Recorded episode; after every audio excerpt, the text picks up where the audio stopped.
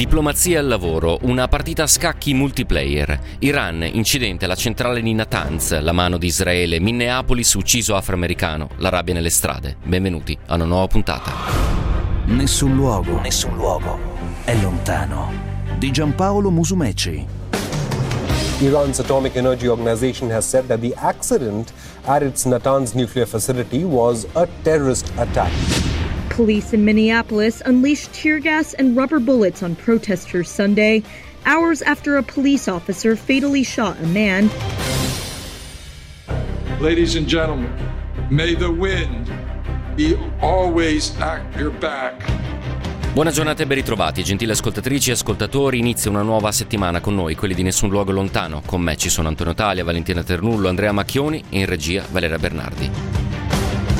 Il numero lo sapete bene, è il 349 238 6666. Domande e commenti, sms e whatsapp. Siamo su Facebook, nessun luogo lontano trattino radio 24, cinguettiamo su Twitter, nessun luogo 24 ovvero Jumpaz e rispondiamo alle mail, nessun luogo chiocciola radio24.it. Tutte queste coordinate per commentare e mh, mm, rispondere alle domande che arriveranno su due fondamentali pagine di Nessun Luogo Lontano. La prima, l'incidente eh, in Iran alla centrale di Natanz, dove era in corso di arricchimento con un'accelerazione inaspettata eh, l'uranio. Programma nucleare iraniano, quindi tutti puntano il dito e gli occhi verso Israele. Poi andremo eh, di nuovo a Minneapolis, in Minnesota, perché è stato ucciso un ventenne afroamericano da un poliziotto. Si è immediatamente scatenata la rabbia dei cittadini e faremo il punto anche su questo avvenimento. Non prima però di avervi raccontato in pochi minuti, come nostro solito, un intenso lavoro diplomatico che in questi giorni sta uh, animando le diplomazie di veramente mezzo mondo e vi riassumeremo un po' chi si sta spostando dove.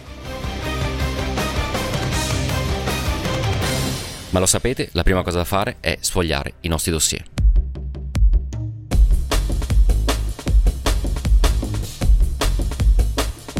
Il primo ci porta in Ecuador per darvi conto della tornata elettorale che vi abbiamo raccontato la settimana scorsa. Alle presidenziali il candidato conservatore Guillermo Lascio è stato eletto presidente. Dopo il ballottaggio di ieri Lasso ha sconfitto il giovane economista Andrés Arauz che era vicino all'ex leader socialista Correa battendolo di oltre 5 punti 52.51% i voti ottenuti dall'Asso contro il 47.49%. 65 anni, uomo d'affari, banchiere di successo, leader del partito Creando Opportunità, era il suo terzo tentativo per assicurarsi la massima carica dello Stato e stavolta ce l'ha fatta. Ancora elezioni, venerdì vi abbiamo dato conto e raccontato eh, le ore precedenti, immediatamente precedenti a tre importanti appuntamenti elettorali, questa volta in Africa. Eh, partiamo dal Chad perché si è votato, fra l'altro sotto un caldo e un sole ardente fino a 43-44 gradi, si è votato ieri, dicevo, senza particolare entusiasmo per la carica di presidente in Chad, dove il candidato uscente, uscente scusate, Idris Deby, che è in carica dal 1990, sfidava sei concorrenti. A questo punto, peraltro, c'è stato segnalato anche qualche problema organizzativo, qualche caso di vandalismo in alcuni seggi, è abbastanza certa la riconferma di Deby, anche se devo darvi conto di, eh, nella mattinata di ieri un attacco contro posizioni militari nella regione nord-occidentale di Tibesti, confine con Libia e Niger, eh, di un gruppo di ribelli, una coalizione di gruppo di ribelli, il Fronte per l'Alleanza e la Concordia in Chad. E questo dà ancora una volta le dimensioni di quanto quel territorio, l'intera fascia saheliana, sia sensibile al dossier sicurezza.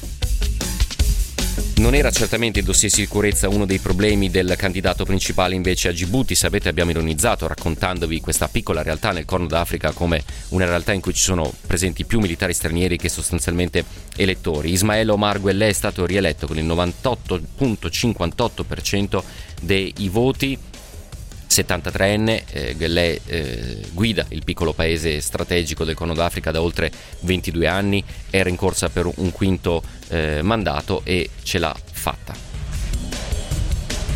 Invece in tono molto molto minore, con scarsa affluenza alle urne, molto poco entusiasmo, si è votato anche in Benin per il primo turno delle elezioni presidenziali.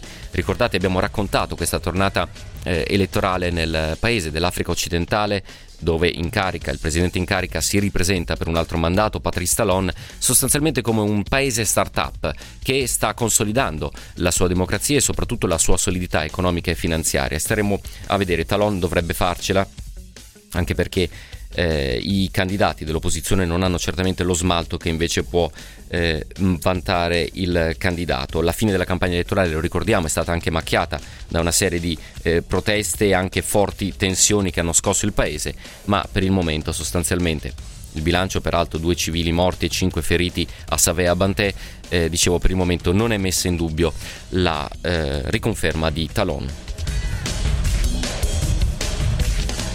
Cuba, dopo dieci anni alla guida, l'89enne Raúl Castro, fratello di Fidel, lascia la carica di segretario del partito e capo delle forze armate. Sostanzialmente finisce così l'era Castro, l'occasione è il congresso del Partito Comunista che si terrà a La Habana per quattro giorni a partire da venerdì 16 aprile. Cuba, peraltro, ancora in piena pandemia da coronavirus, stretta dalle sanzioni statunitensi e molto spesso in preda alla carenza cronica di beni di prima necessità.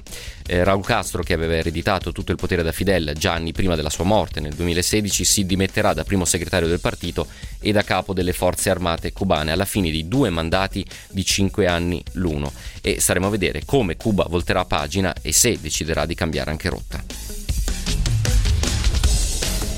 E poi l'ultimo dossier riguarda la Birmania, non si arresta la repressione delle proteste, venerdì le forze di sicurezza avrebbero ucciso altre 82 persone nella città di Bago, siamo a 80 km di Yangon, così il bilancio della repressione porterebbe a oltre 700 vittime, intanto la popolazione birmana, una parte quantomeno di essa, si sta organizzando con forme, con milizie di autodifesa che addirittura in alcuni eh, casi sono state in grado di contrattaccare eh, frange dell'esercito eh, birmano, mentre stavo guardando che alcuni network internazionali, fra cui France 24 e BBC, davano conto di nuove eh, capi di imputazione che penderebbero sul capo di Aung San Suu Kyi, che rimane, lo ricordiamo, in prigione dopo essere stata esautorata il primo febbraio, dopo l'inizio appunto del colpo di Stato in Birmania.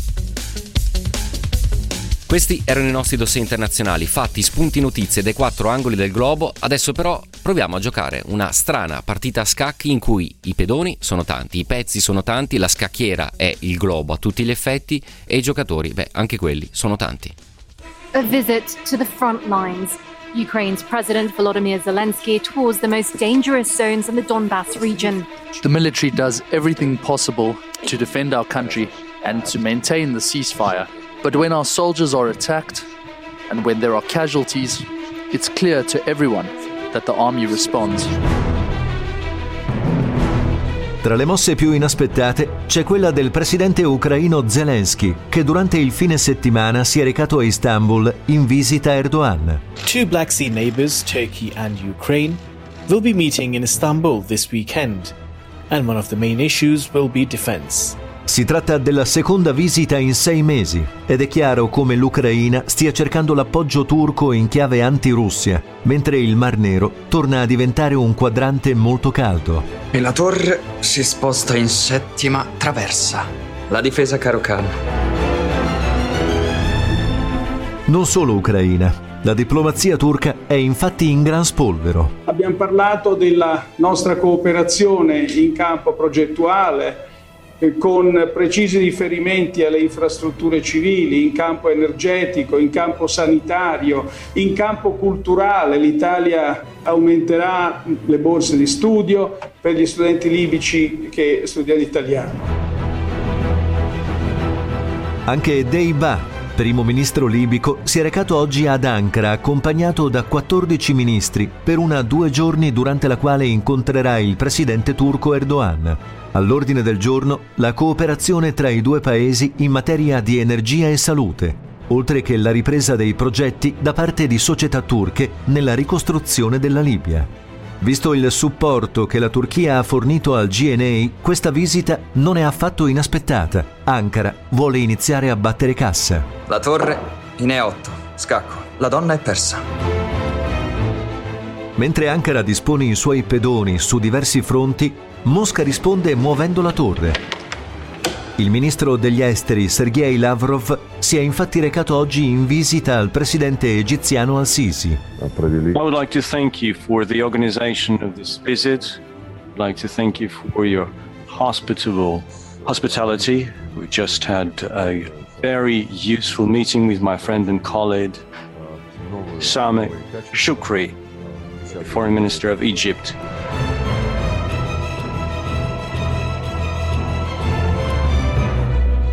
Tema dell'incontro questioni commerciali, economiche, culturali e umanitarie, ma soprattutto Libia, dopo che Russia ed Egitto hanno entrambi sostenuto nel conflitto l'LNA del generale Khalifa Haftar. Luigi Di Maio è pronto a volare negli Stati Uniti. Il ministro degli esteri domani andrà a Washington per una visita ufficiale, la prima di un ministro straniero alla nuova amministrazione guidata dal presidente Joe Biden.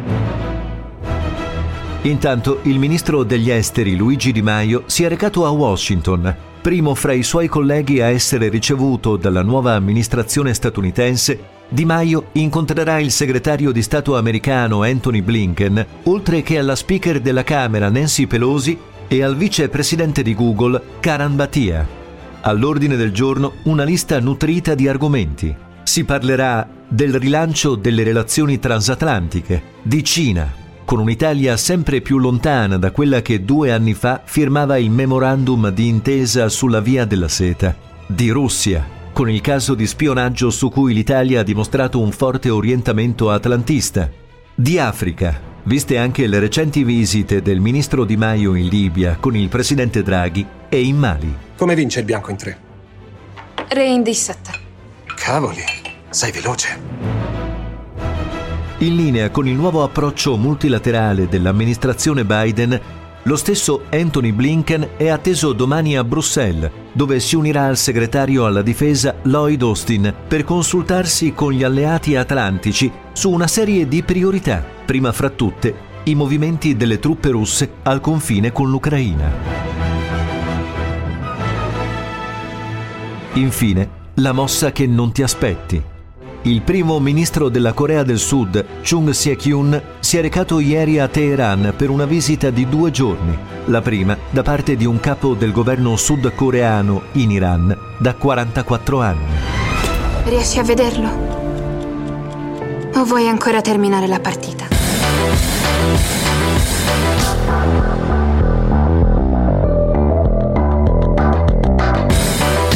Tutti i movimenti della grande diplomazia internazionale riassunti da Andrea Macchioni, Valentina Ternullo e Valeria Bernardi. Forse non è scacco matto, forse in alcuni casi è stallo matto, perdonate ovviamente il neologismo. Mi permetto di sottolineare molto importante la visita di Luigi Di Maio nel, a Washington negli Stati Uniti, perché è la prima un, per la nuova amministrazione Biden e, e soprattutto quella nutrita eh, quel nutrito schieramento libico che va a Istanbul, ad Ankara, per parlare con Erdogan. Eh, probabilmente quelle commesse che sono state assegnate all'Italia hanno fatto indispettire Erdogan, oltre naturalmente al braccio di ferro, sapete, l'abbiamo raccontato con il nostro premier Mario Draghi che lo ha definito senza mezzi termini un dittatore. Peraltro, Secondo alcune indiscrezioni di stampa rilanciate da Repubblica, vi sarebbe uno strascico particolarmente doloroso per l'economia eh, italiana perché a causa appunto di questa contesa tutta diplomatica, sarebbe stata congelata una commessa di Leonardo per elicotteri di addestramento, si parla di 70 milioni di euro, tutto da verificare evidentemente, però peraltro nelle scorse ore il titolo ne avevo anche eh, risentito. Questa era la nostra copertina di quest'oggi. Per darvi conto dei tanti movimenti, dell'intensa attività della diplomazia, sono tempo, tempi particolarmente interessanti questi da vivere e da raccontare. Così come molto interessante e ancora avvolto in una coltre di mistero quello che è accaduto in Iran ed è lì che Valera Bernardi ci porta.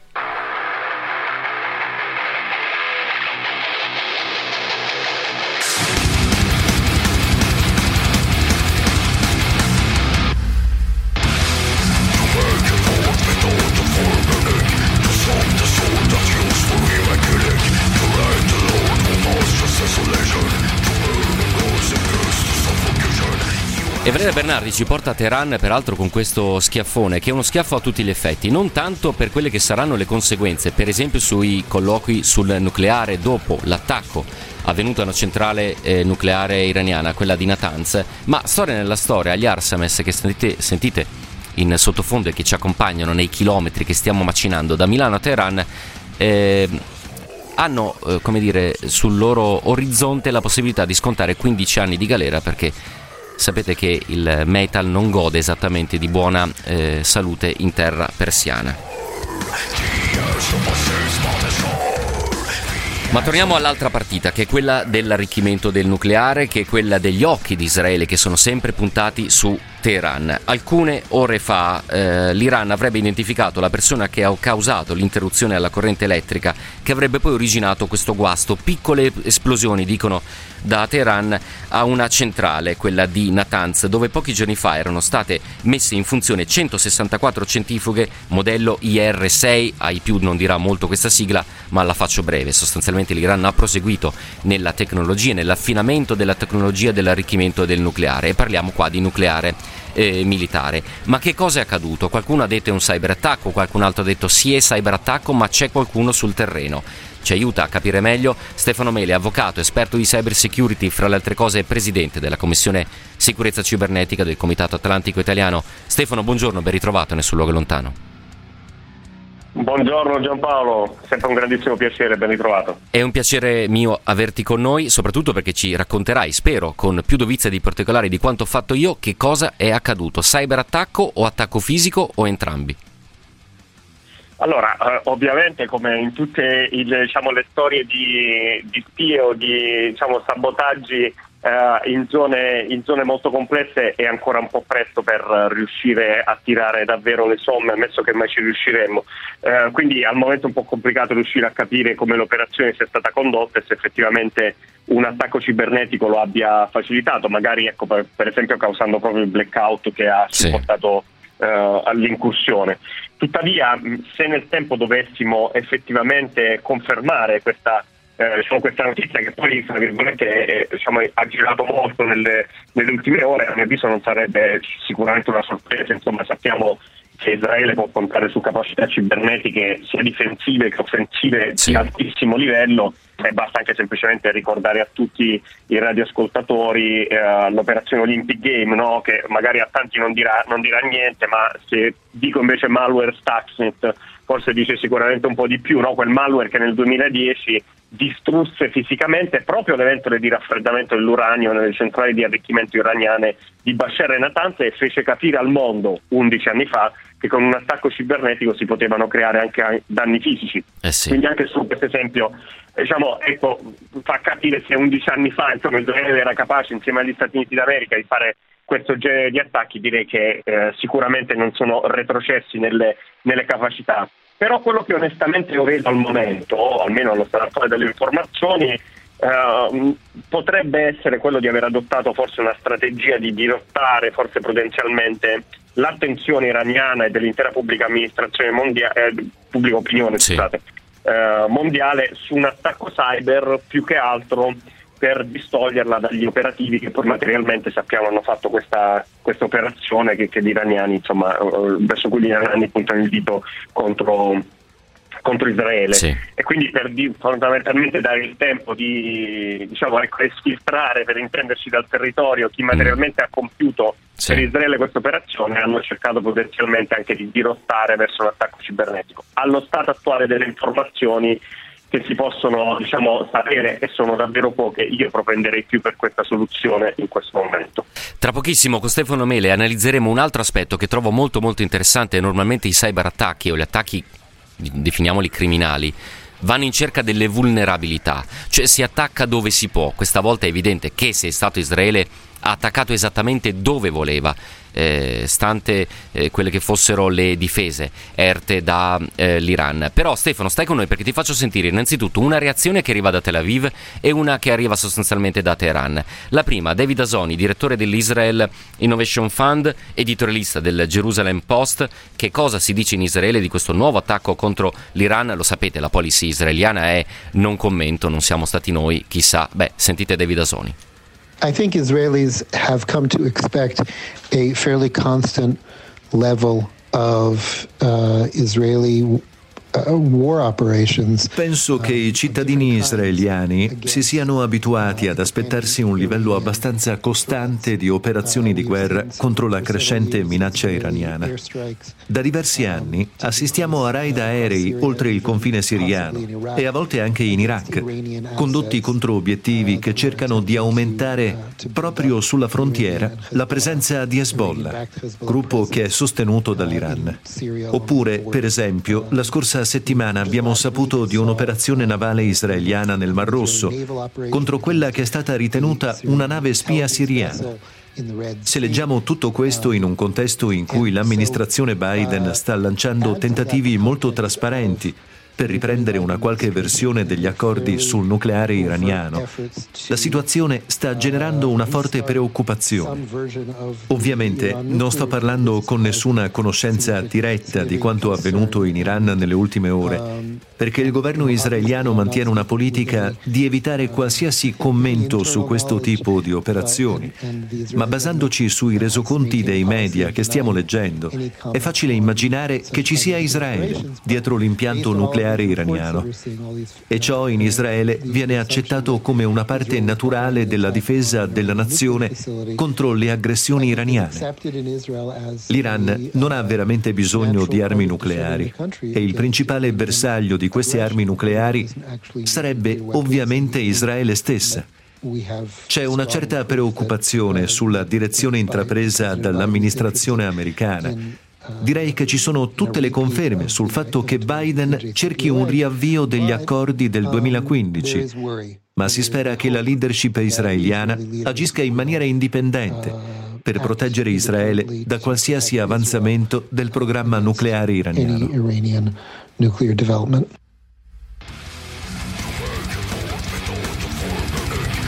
La voce autorevole di David Asoni arriva da Tel Aviv, dirige l'Israel Innovation Fund e titolalista del Jerusalem Post. Eh, L'Iran non ha veramente bisogno di armi nucleari, dice il collega israeliano. Il principale bersaglio di queste armi nucleari sarebbe ovviamente Israele stessa. Mi permetto di dissentire, ma la mia è un'osservazione eh, come dire, da osservatore esterno, avere l'arma nucleare, così come è per esempio per la Corea del Nord, significa alzare il livello, l'asticella diplomatica, entrare nel club dei grandi. Chiaramente si parla di, di deterrenza, naturalmente noi tutti ci auguriamo che mai si vedano eh, in futuro l- qualsiasi utilizzo di armi nucleari, ma è certo che chi è dotato di potenze nucleari, di armi nucleari, ha anche dal punto di vista della leva diplomatica delle chance eh, in più. Tra pochissimo andremo invece a Teheran, vi farò sentire la reazione di Bobby Naderi, giornalista eh, iraniano. Prima però facciamo una piccola pausa, andiamo a sentire come sta andando la borsa e poi la seconda pagina di Nessun Luogo Lontano.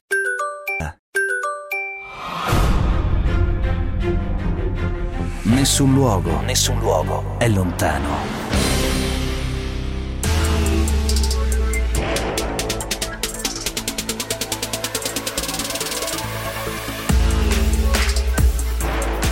Ancora una volta buona giornata e ben ritrovati ascoltatrici e ascoltatori. La prima pagina di Nessun Luogo Lontano, l'attacco alla centrale nucleare di Natanz in Iran. Vi ho fatto sentire la voce di David Asoni, abbiamo sentito un primo commento di Stefano Mele. Adesso Bobby Naderi, giornalista iraniano, che ci racconta e state a sentire con attenzione perché la reazione da parte dell'opinione pubblica eh, iraniana è indicativa. Di che cosa ve lo dice Bobby Naderi?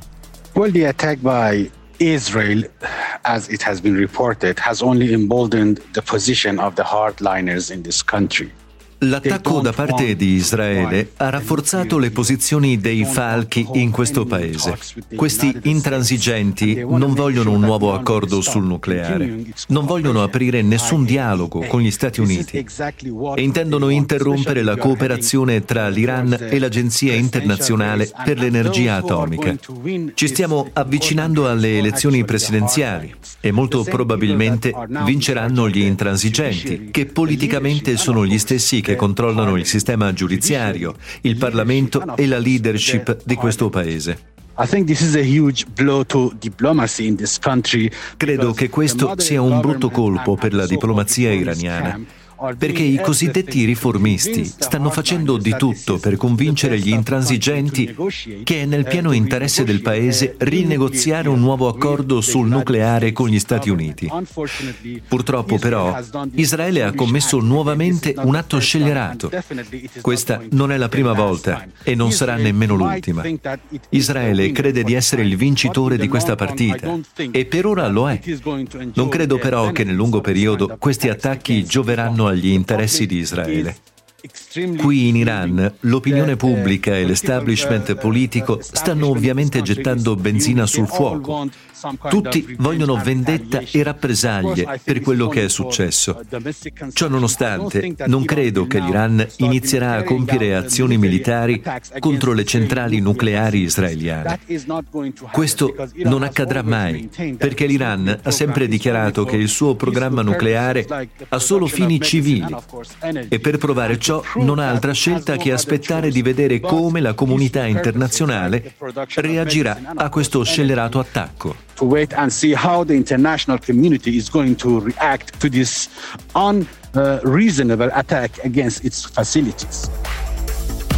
E questo è il punto di vista che arriva da Bobby Naderi, giornalista iraniano. Torno a Stefano Mele, avvocato, esperto di cyber security, presidente della Commissione Sicurezza Cibernetica del Comitato Atlantico Italiano. Come accennavo prima, Stefano, normalmente diciamo la criminalità in generale, anche se qua non è esattamente un atto criminale a tutti gli effetti, prende di mira le vulnerabilità. Qua stavolta invece se Stato Israele ha deciso di prendere in mira Natanz e ci è riuscito, a dispetto di qualsiasi eh, difesa che possa essere stata erta da Teheran, è così?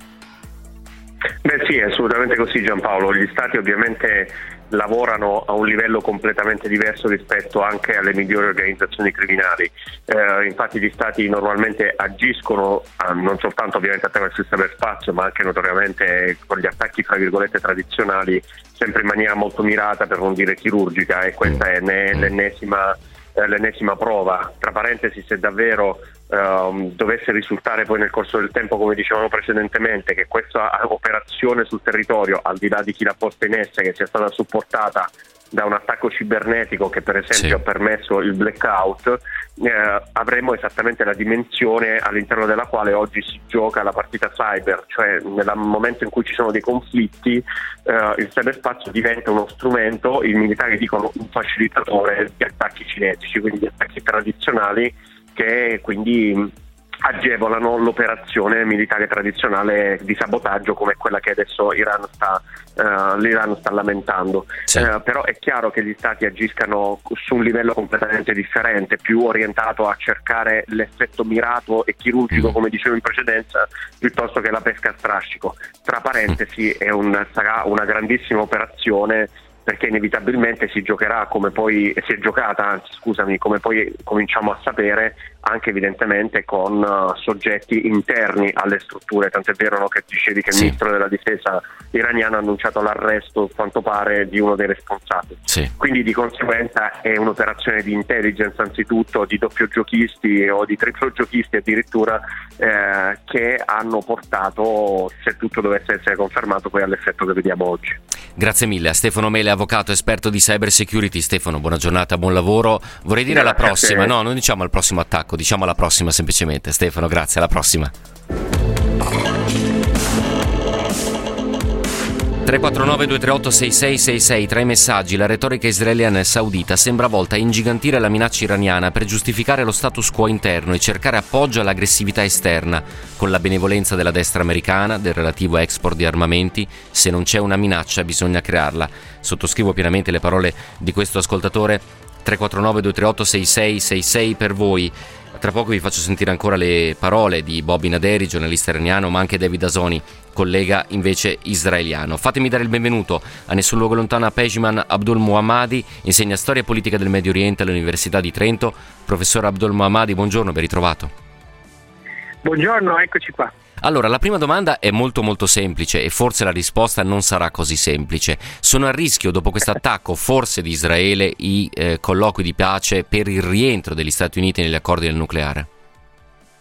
Beh, sicuramente sì, cioè, quello che è accaduto ieri rientra proprio nella politica israeliana di fermare a qualsiasi costo diciamo, il raggiungimento, l'arricchimento dell'uranio iraniano e in questo senso Israele che nel corso anche del passato ha fatto vedere che in tante cose non, non segue neanche gli Stati Uniti, quindi mm. mm. quando c'è una questione che per loro è di vitale importanza loro intervengono senza neanche avvisare Washington eh sì. e penso che questo sia un po' dentro questo gioco qui. Netanyahu e comunque la parte principale del governo israeliano non vede di buon occhio un possibile rientro pieno nell'Iran come Repubblica Islamica, attenzione, quindi come regime della Repubblica Islamica all'interno del sistema della comunità diciamo, internazionale che a sua diciamo, eh, il suo effetto sarebbe quello anche di poter avere un uranio arricchito inaccettabile per Israele. Certo, state ascoltando la voce e l'analisi di Pejman Abdul Muhammadi, è professore di storia e politica del Medio Oriente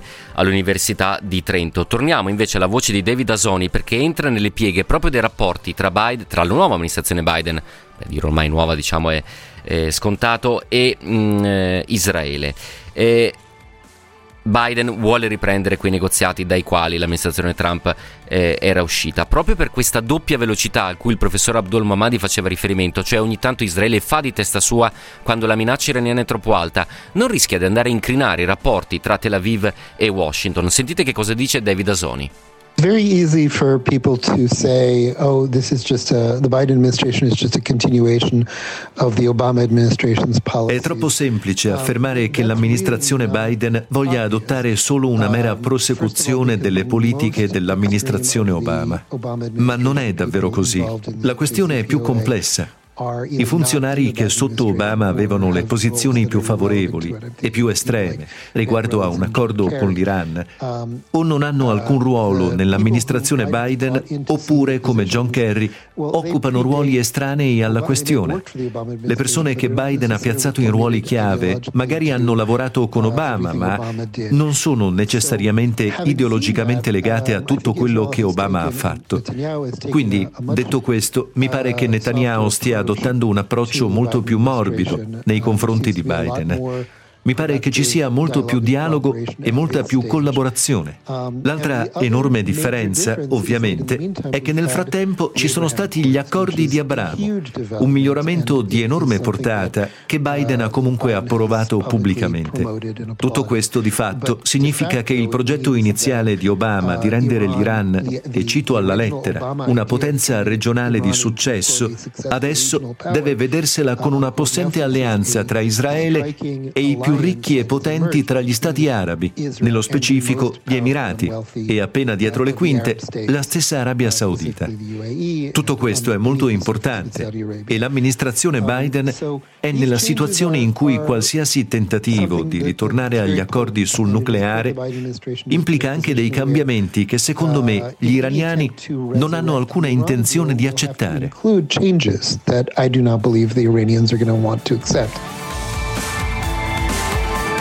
David Asoni dirige l'Israel Innovation Fund, editorialista del Jerusalem Post, sapete è un quotidiano molto molto vicino anche alle tematiche della sicurezza in Israele, molto ben informato su quello che accade, ma col professor Pejman Abdul Mohammadi mettiamo il grandangolo per capire a questo punto lo stato di salute di quegli accordi sul nucleare. Lo facciamo però non prima di essere andati sulle strade italiane e vediamo come se la passa chi ha la guida. State con noi.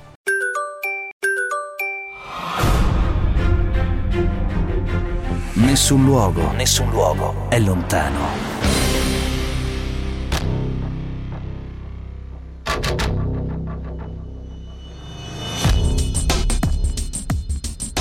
L'attacco forse di matrice israeliana alla centrale di arricchimento dell'uranio di Natanz. Eh, stiamo cercando di raccontare quelli che potrebbero essere gli sviluppi non soltanto diplomatici ma anche a livello di politica interna israeliana, politica interna iraniana e perché no anche quella eh, statunitense. Col grandangolo messo dal professor Pejman Abdul Mohammadi cerchiamo di allargare il discorso il professore insegna storia e politica del Medio Oriente all'Università di Trento. Qualche messaggio al 349 238 6666. La comunità internazionale resterà in silenzio come sempre, come sempre quando è attaccare Israele e altri ascoltatori eh, si chiedono e ci chiedono ma fatte salve eh, diciamo, le debite proporzioni cosa sarebbe accaduto se l'Iran avesse fatto un attacco eh, di questo tipo. Eh, professor Abdul Mohammadi, mm, il giornalista Bobby Naderi, iraniano, conosce molto bene evidentemente l'Iran, lo racconta anche da dentro, eh, parla di falchi all'interno dell'amministrazione iraniana. Com'è possibile che dopo anni e anni di sanzioni ancora una volta quell'ala così conservatrice riesca a dire la sua all'interno della politica iraniana e la società civile non riesca a farsi sentire? L'accordo sul nucleare, mi permetto di dire, è vitale anche per la popolazione iraniana per togliere le sanzioni e dare respiro a un'economia che è francamente alla canna del gas. E vede, lei tocca un punto molto importante. Diciamo che qui c'è un punto da sottolineare, che la Repubblica Islamica dell'Iran, e questo è molto importante, è un regime ibrido nel senso che non è un autoritarismo puro, ma non è chiaramente neanche una democrazia. Quindi un sistema semi-autoritario con elementi di apertura e elementi di chiusura. Ciò permette all'interno del sistema di avere dei cosiddetti riformisti, cosiddetti pragmatisti e cosiddetti sì. conservatori, ovvero i falchi, quello che diceva eh, il giornalista italiano. Sì. Ecco, in questo caso il gioco del regime ibrido è quello di giocare le parti, no? Cioè, mm. a un certo punto si dice arrivano i falchi, no? arrivano sì. i cattivi, o poi, poi, arrivano i riformisti. Questo è stato un gioco di questi 40 anni. Io le dico questo perché lei mi ha chiesto della società civile. Sì. La società civile, scesa in piazza, come si ricorda anche con voi in modo eccellente avete coperto, nel 2019, sì. è scesa in piazza lanciando uno slogan molto chiaro che rifiutava sia i riformisti sia i conservatori. Sì Secondo la Reuters, come sa, circa 1500 probabilmente sono stati uccisi, Amnesty parla di 304. In questo caso noi ci troviamo di fronte a una società civile compressa. Da una parte questi, insomma, le sanzioni internazionali che, come dice lei, colpiscono fortemente la popolazione, dall'altra parte un regime semi-autoritario, a tratti anche autoritario, fortemente, dipende dove si tocca, che sì. invece gioca questa partita qui, no? Sì. Adesso chiaramente dice che Israele ci ha attaccato giustamente e allora si entra in, in un'altra fase difensiva. Così chi in questo momento ci sta rimettendo è la società civile iraniana. Il grande perdente in questo momento tra le sanzioni di Trump, tra il gioco autoritario sì. eh, diciamo delle tre spalle eh, della Repubblica Islamica e l'attacco israeliano, in questo momento il perdente è la società civile iraniana. Dalle parole del professor Pejman Abdul Muhammadi a quelle degli ascoltatori, dai tempi di Ahmadinejad passando per Rouhani, gli iraniani sono gli unici al mondo che dicono apertamente di voler distruggere uno Stato sovrano e nessun paese al mondo ha nulla da obiettare. E qualcuno dice che Israele ha bisogno di crearsi nemici, puntini di sospensione, così Aldo che ci scrive. Torniamo alla voce di Bobby Naderi, giornalista iraniano, per capire come è stato possibile che a maniera apparentemente così facile sia stata eh, colpita una struttura così importante come quella di Natanz. Perché l'Iran non è in grado di impedire che questi attacchi avvengano. Non sono abbastanza bravi gli iraniani o sono davvero molto bravi gli israeliani, ammesso e concesso che siano stati loro, eh? The problem with Iran's nuclear facilities is uh, very simple and straightforward.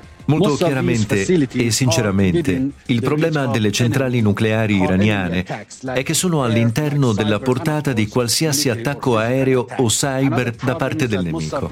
Un altro problema è che la maggior parte dell'attrezzatura tecnica fornita a queste centrali proviene direttamente dall'Agenzia internazionale per l'energia atomica e da coloro che hanno firmato l'accordo sul nucleare nel 2015. Per questo motivo è estremamente facile per Israele fact, tracciare le catene di rifornimento di questa attrezzatura e pianificare efficacemente questi attacchi. La centrale di Natanz è estremamente vulnerabile ad attacchi fisici e cyber e come ho già detto questa non è la prima volta e non sarà l'ultima. È però importante sottolineare che la cooperazione tra l'Iran, l'Agenzia internazionale per l'energia atomica e gli stati firmatari prova oltre ogni ragionevole dubbio che l'Iran non ha alcun programma nucleare segreto. Grazie alla mediazione dell'Agenzia Agenzia internazionale per l'energia atomica, tutti quanti sanno che tipo di apparecchiature e strumenti vengono forniti all'Iran, anche Israele, che quindi può pianificare facilmente questi attacchi. Non dimentichiamo che in diverse occasioni l'Iran ha denunciato una cooperazione segreta tra Israele e gli ispettori dell'agenzia, che secondo Teheran fornirebbero a Israele informazioni di vitale importanza sulle apparecchiature iraniane. Una volta in possesso di queste informazioni, è molto facile per il Mossad o per la CIA sferrare questi attacchi in così poco tempo. L'ultimo attacco alla centrale di Natanz arriva pochi giorni dopo la celebrazione da parte dell'Iran della giornata nazionale dell'energia atomica. Questa azione quindi acquisisce anche un valore simbolico per Israele e i suoi alleati nella regione. La voce e il racconto di Bobby Naderi, collega iraniano che ci racconta, racconta anche della valenza simbolica. Uh, uno slogan del professor Abdul Muhammadi. L'Europa può giocare un ruolo nel ricucire meglio gli accordi sul nucleare con, tra Iran e Stati Uniti? Eh, assolutamente, l'Europa può avere un ruolo importante eh, quello che si è visto anche con insomma, le ultime dichiarazioni anche del Premier Draghi ha fatto vedere che c'è una nuova presa di posizione da parte dell'Europa, anche l'Italia in questo caso, ma l'Europa in generale nel Medio Oriente e Nord Africa, è il momento che ci sia un'Europa più forte che utilizzi anche questa tendenza dell'amministrazione Biden al multilateralismo. Io sono molto d'accordo con eh, il, il, giornalista del Jerusalem Post che la partita, e se si ricorda ne avevamo anche parlato con lei l'altra volta, Biden non è Obama, sì. è una cosa tra Obama e Trump, secondo sì. me. Sì. E questo è il gioco che giocherà molto nel prossimo futuro e la linea anche di Draghi rientra in questo e non è da dimenticare, perché il gioco di Draghi con Erdogan e se lo guardiamo più ampio fa vedere che questa nuova linea diciamo, di un nuovo fronte occidentale non dà più molto spazio al cosiddetto political Islam dove ha centro Ankara e Teheran. Sì. E non dà spazio, peraltro, a, a, non dà adito a dubbi, per così dire, anche con l'utilizzo di una terminologia diplomatica molto, molto più chiara, così come è stato chiarissimo il professor Pejman Abdul Muhammadi, Università di Trento. Professore, grazie mille, buona giornata, buon lavoro e alla prossima. Con la sua voce abbiamo aggiunto un piccolo tassello di conoscenza che serve a farsi un'opinione, perché tutti hanno diritto di avere un'opinione, ma noi tutti abbiamo il dovere di averla informata. Titoli che servono a ringraziare tutti voi per essere stati all'ascolto, tutta la squadra di Nessun Luogo Lontano. Noi ci sentiamo domani alle 16. Un saluto da Giampaolo Musumeci.